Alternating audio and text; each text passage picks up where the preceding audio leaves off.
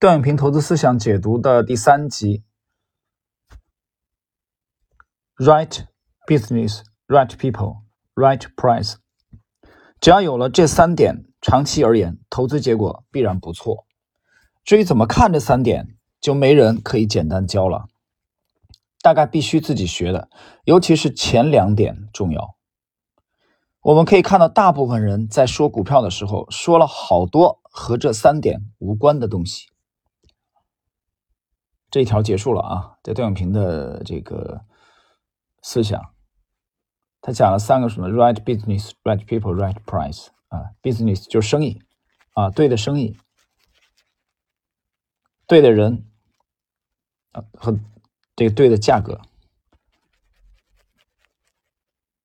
好的生意。好的人，好的价格，好生意。那这里边主要是什么？我理解主要是盈利模式啊，得是盈利模式，好的盈利模式，好的人，坏蛋不行，对吧？巴菲特说：“你你跟一个坏蛋很没法达成一项好的生意。”那么最后一个是 right price，合适的价格。这个价格跟这个我们趋势投资的这个又不一样了。啊，有区别吧？他们其实特别看重的是价投的，呃，格雷厄姆的这一块的折价啊，优质的公司的折价，一个合适的价格啊，其实是一个合适的价格。那么，伟大的公司啊，遇到这个一次性的突发的啊，这种被市场啊这种错杀的这种机会啊，可能会给价值投资人提供一个很好的入场的良机。那这就是一个 right price。那么段永平在这一段的最后讲了，他说很多人在谈股票的时候说了很多啊与这三点无关的东西，就他认为这三点是核心。当然这个是他原创吗？不是啊，这是巴菲特的原创，老巴的原创，不是段永平的原创。只不过段永平对他的理解非常深，而且把这种理解转化为了自己的。持续的啊，长期的稳定而且又出色的投资业绩而已。所以，我讲了华人里边做投资的啊，我说从大陆出去的人当中，到现在我觉得超过段永平的，或者说现在还在做的超过段永平的应该不多吧？啊，不，咱不能说绝对没有，什么事都没有绝对化的。好，我们看下一个，在真的理解的生意里，一个人会选多少回报的？很多人错在选了自己不了解的啊，别人说回报高的，结果是百分之八十五的人亏钱。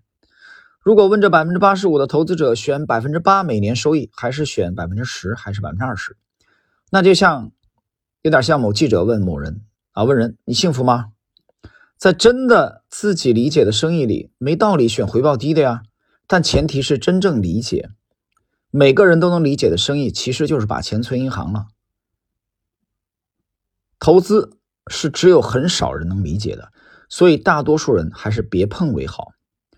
他这里讲了一点啊，每个人都能理解的生意，其实就是把钱存银行啊。那存银行这个事儿，有多少人不理解呢？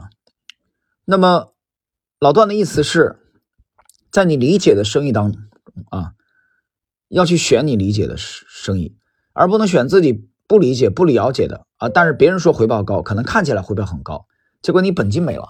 啊，像就像这几年，这几年这个对吧？这玩意儿怎么说呢？说了又怕发不出去。这几年的那个两个英文字母中间一个二啊，我只能这么说了。那个项目很多人就栽进去了啊，说收益率高，对吧？某某公司冠冕堂皇的在某个神圣伟大的地点开了这个新闻发布会。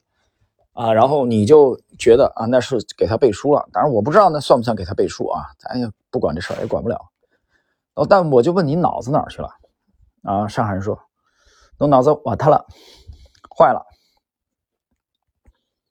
你的分辨能力呢？所以你盯上别人的利息了。别人跟你说啊，你看银行一年才百分之三，你看我这儿百分之七，我这儿百分之十五，对吧？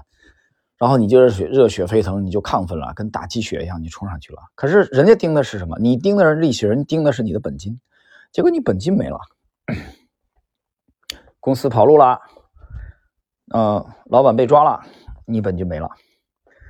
所以这就属于老段讲的啊，段永平先生讲的这个你不理解啊，这生意你不理解，收益率再高也不能碰。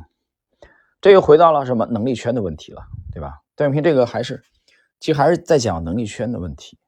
所以先守住本金，先立足于不败，先把防守做好，这是每一个做投资的人，我觉得呃最开始要了解的。我们在前两集啊，段永平投资思想的这个解读里边曾经谈过，段永平说。最重要的不是你能力圈有多大，而是你得知道你的能力圈在哪里啊！这话也不是他原创的，也是老八的原创。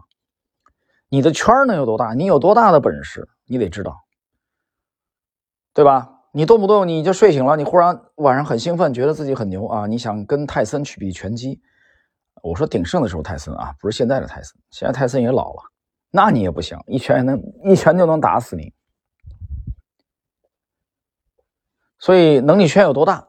然后明白自己的能力圈，不要去逾越、超越能力圈，哪怕这个圈外的收益率再高，对吧？